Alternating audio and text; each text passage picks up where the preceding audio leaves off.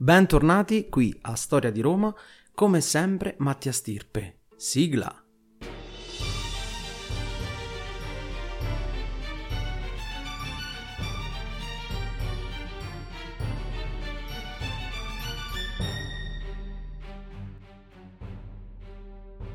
Prima di andare avanti vi volevo invitare a seguire come sempre la pagina Instagram ufficiale del podcast dal nome Podcast Storia di Roma.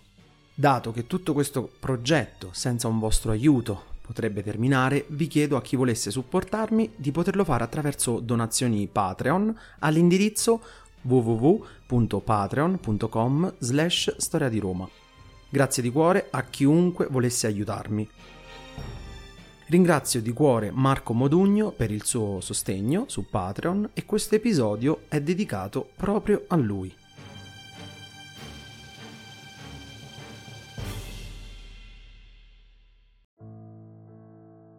Roma cresce, costruisce altre strade. Abbiamo visto la costruzione della via Emilia che collegava Rimini a Piacenza. Controlla anche la pianura padana, avendo sconfitto, questa volta definitivamente, i Boi, e continua la fondazione di ulteriori città poste in posizioni strategiche come Bologna e Aquileia, in Friuli. Abbiamo visto il figlio di Filippo V, ex re di Macedonia, e quindi il suo successore figlio, ovvero Perseo. Perseo inizia subito ad avere atteggiamenti filo antiromani e Roma a questo punto inizia ad osservarlo con, un, con una particolare attenzione, sia perché allarmati da Eumene di Pergamo, che chiama i romani ad intervenire militarmente prima che la minaccia macedone arrivi ad un punto di non ritorno, e sia per una paura di una nuova minaccia, di un nuovo nemico. Abbiamo visto che Roma vive questi anni, quelli dopo la seconda guerra punica, per un bel periodo vive, la vive come una, un periodo di, di, di paura. Quindi ogni piccola minaccia doveva essere annientata.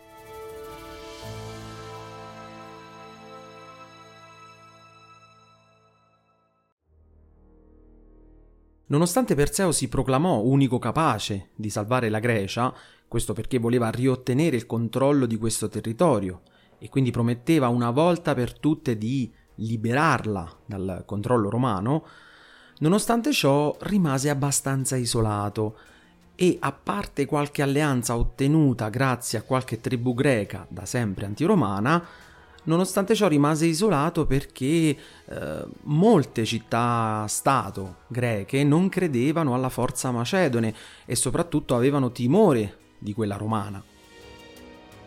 Fatto sta, gli Etoli si schierano con Roma e la Lega Achea era già alleata coi Romani, come Pergamo e Rodi, e ne rimasero fedeli.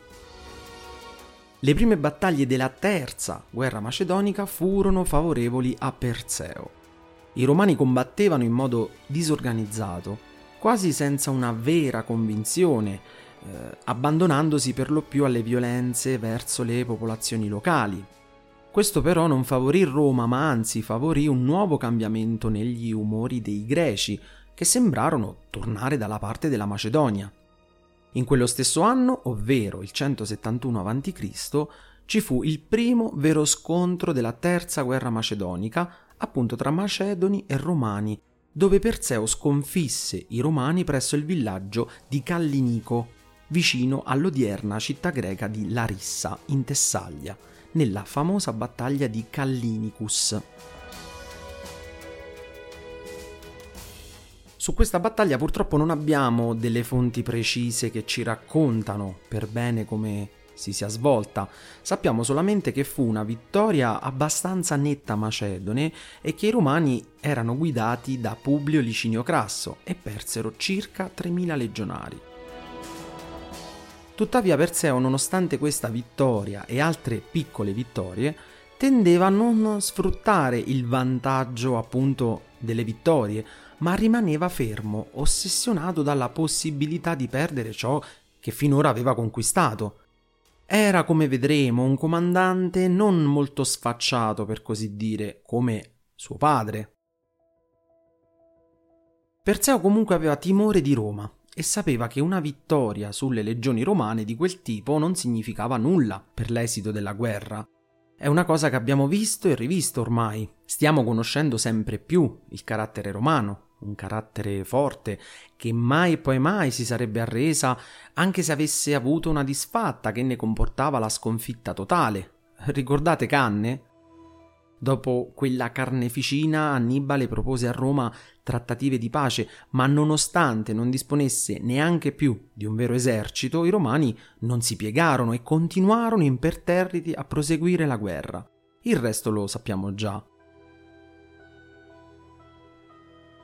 I romani sono così e questo Perseo lo sapeva e sapeva anche che ad ogni sconfitta i romani avrebbero risposto con una doppia rabbia e voglia di rivalsa, perciò aveva paura e chiese di poter intavolare trattative per finire la guerra.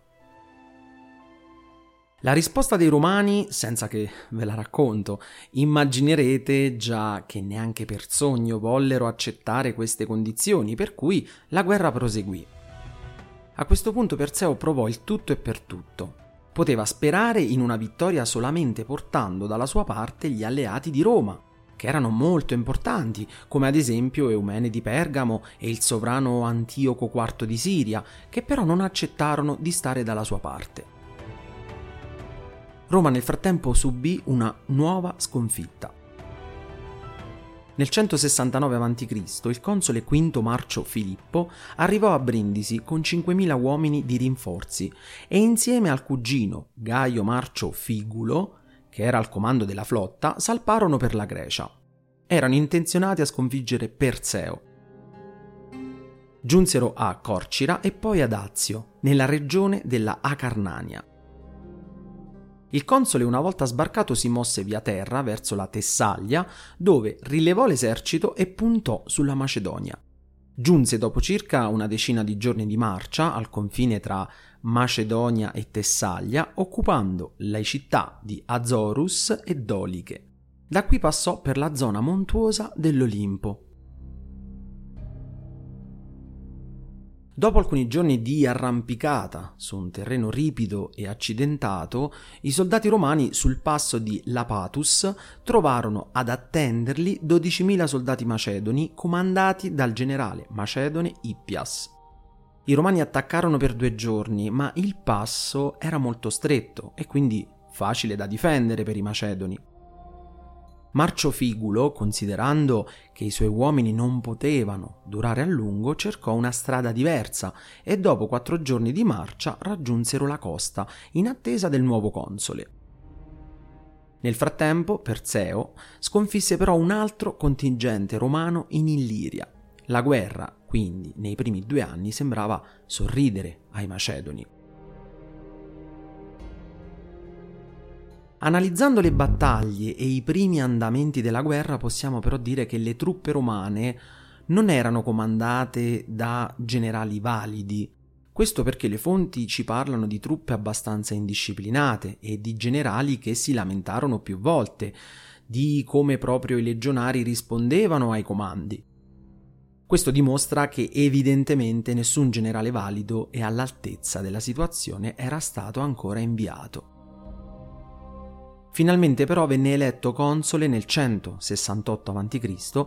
Lucio Emilio Paolo, che, valentissimo generale, prese il controllo delle operazioni militari e a cui affidarono un poderoso esercito, riportando, prima di tutto, immediatamente la disciplina nell'esercito, che era mancato fino ad allora. Piccola parentesi, chi era Lucio Emilio Paolo? Era un membro di un'illustre famiglia patrizia e figlio del console Lucio Emilio Paolo, morto addirittura nella battaglia di Canne. Ebbe quattro figli, due dei quali diede in adozione.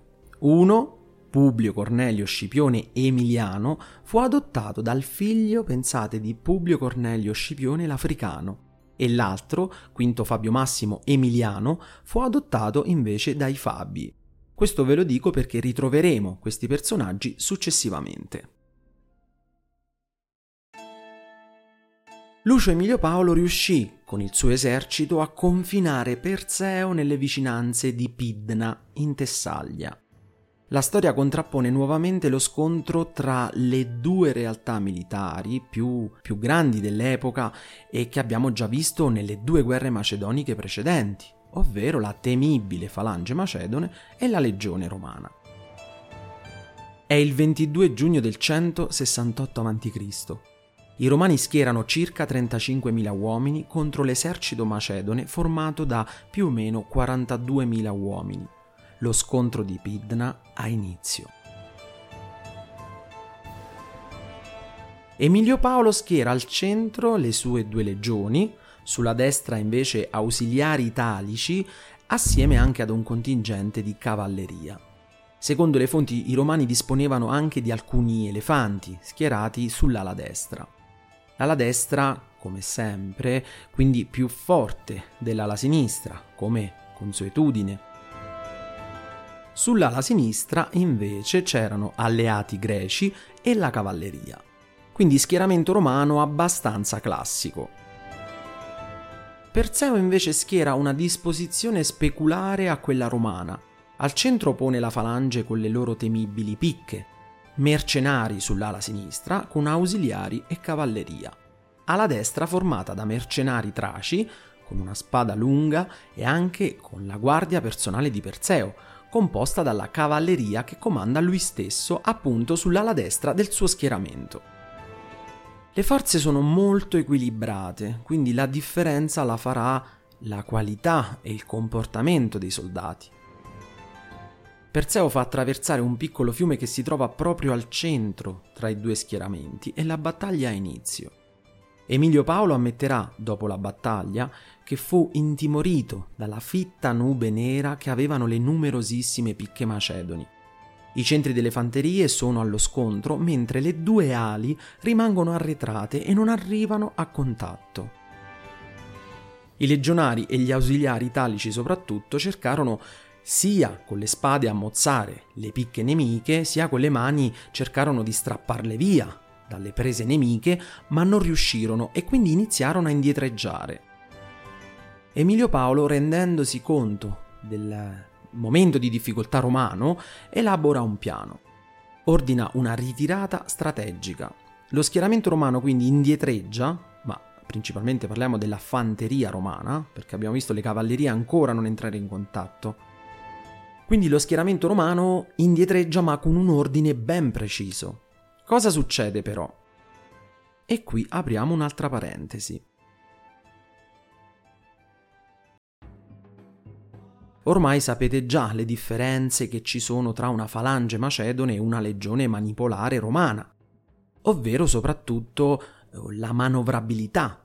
Quella macedone è molto statica, lenta e difficile da adottare in tutti i tipi di terreni, mentre invece la legione romana era adatta in pratica a qualsiasi tipo di terreno, perché è molto manovrabile e quindi molto rapida. Ecco, tenete a mente questa cosa perché nel momento in cui i romani arretrano verso la collina che hanno alle loro spalle, il terreno della battaglia dunque cambia, perché non solo di conformazione diversa, ma proprio grazie al dislivello, visto l'inizio della collina. Proprio questo fa sì che la falange, e qui avviene l'errore macedone, ovvero quello di credere a una vera e propria ritirata romana, che li spinge quindi ad andare avanti colpiti da grande vigore e il pensiero di una vittoria vicina, ed era proprio quello che Emilio Paolo sperava. Questo però fa sì che la falange non riesca ad avere una linea unica, dritta e impenetrabile bensì si crearono degli spazi tra la falange ed è proprio qui che Emilio Paolo ha l'intuizione. Andare direttamente ad occupare proprio quei buchi che aveva la falange, così da costringere i macedoni a combattere uomo contro uomo, visto che in quelle zone la lunga picca non aveva più senso utilizzarla se non si era coperti unicamente da una fila protetta e quindi era solo d'intralcio per un corpo a corpo.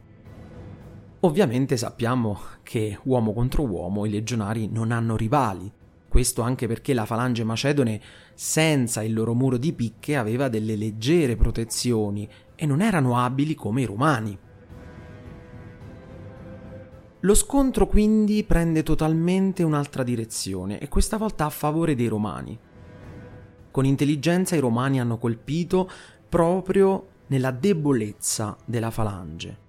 I macedoni vengono disorientati e sappiamo quindi che quando una linea così fitta e compatta perde appunto la sua compattezza, ci mette davvero poco a ottenere un disastro assoluto ed è quello che accadde. Lo scontro di Pidna non durò molto in realtà, almeno lo scontro vero e proprio, ovvero il momento della battaglia che fin qui vi ho raccontato, ma durò molto di più, pensate, l'inseguimento che i romani iniziarono a fare per sterminare completamente i Macedoni. Le fonti narrano di circa 20.000 soldati macedoni uccisi e 11.000 prigionieri.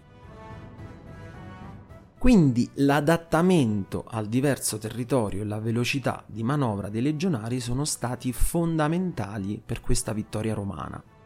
Da dire che gli elefanti non erano stati di aiuto, quasi per niente, e che le cavallerie non sono entrate proprio in contatto tra loro. È evidente che Perseo non è riuscito a dare i comandi perché le sue cavallerie sono state ferme sostanzialmente, oppure è probabile che le cavallerie macedoni, vista la disfatta che stava accadendo alla loro fanteria, non abbiano per nulla partecipato allo scontro. Questo però dimostra sicuramente che Perseo per un modo o per un altro non abbia avuto il controllo totale del suo esercito che sia per negligenza o per scarse abilità di autorità o di comando. Non solo la sua cavalleria non partecipò alla battaglia, ma pensate anche la sua guardia reale, quindi lui stesso. Alcune fonti gli danno del codardo, altre fonti invece dicono che fu ferito e quindi scappò per potersi medicare. Fatto sta che non partecipando alla battaglia non ebbe nessun merito, se non quello di non aver neanche spronato davvero i suoi soldati, ma anzi avendoli solamente quasi lasciati al loro destino, e per questo fu molto criticato. Dopo la battaglia delle Cinocefale e la vittoria della seconda guerra macedonica, anche questa terza guerra macedonica la vincono i romani. Perseo dapprima fuggì nella città di Samotracia, con eh, i suoi tesori, ma venne catturato, deposto, privato dei suoi privilegi regali e portato a Roma per poi essere mandato come sorvegliato e prigioniero ad Alba Fucens, in Abruzzo, nella provincia dell'Aquila, più precisamente ad Avezzano. La Macedonia venne divisa in quattro repubbliche, stati clienti della Repubblica Romana che non potevano intrattenere tra di loro alcun rapporto la Lega Achea fu costretta a consegnare mille persone di lealtà sospetta, tra cui il famoso storico Polibio. Queste repubbliche furono costrette tra l'altro a pagare tributi a Roma. I rapporti tra la Macedonia e la Grecia furono ridotti. Roma, insomma, dopo questa vittoria verso la Macedonia fu particolarmente dura, perché non voleva che le ostilità potessero nuovamente venir fuori. Questa dunque fu la definitiva fine della Macedonia ellenistica e della dinastia degli Antigonidi o Antigonidi, i discendenti del generale Alessandro Magno. I romani in seguito abbandonarono la linea di politica filo-orientale e più morbida, attuata dagli Scipioni, come ricorderete, per adottarne uno molto più energico e più duro nei confronti dei popoli assoggettati che finora avevano creato sempre dei problemi a Roma. Secondo Polibio, inoltre, Emilio Paolo, dopo la fine di Perseo, distrusse 70 città della Macedonia, la maggior parte delle quali apparteneva al popolo dei Molossi, e ridusse in schiavitù 150.000 persone. Secondo lo storico Plutarco, di ritorno dalla guerra, Lucio Emilio Paolo portò a Roma l'intera biblioteca di Perseo un bottino di inestimabile valore che si aggiunse a tutto il resto. Io vi ringrazio per l'ascolto, se il podcast vi è piaciuto vi invito a cliccare sul segui che troverete di fianco per non perdere i prossimi episodi. Infine, per domande o suggerimenti scrivete a storiadiroma.podcast.gmail.com. Io vi ringrazio e al prossimo episodio.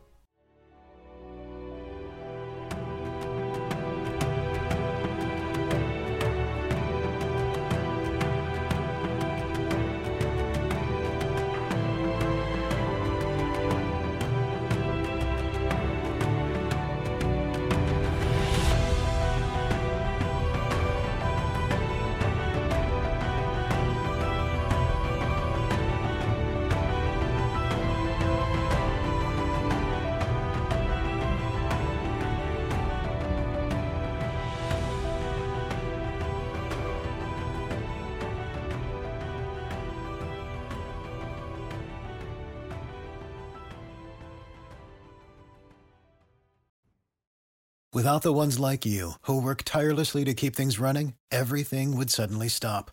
Hospitals, factories, schools, and power plants, they all depend on you. No matter the weather, emergency, or time of day, you're the ones who get it done. At Granger, we're here for you with professional grade industrial supplies. Count on real time product availability and fast delivery. Call clickgranger.com or just stop by. Granger for the ones who get it done.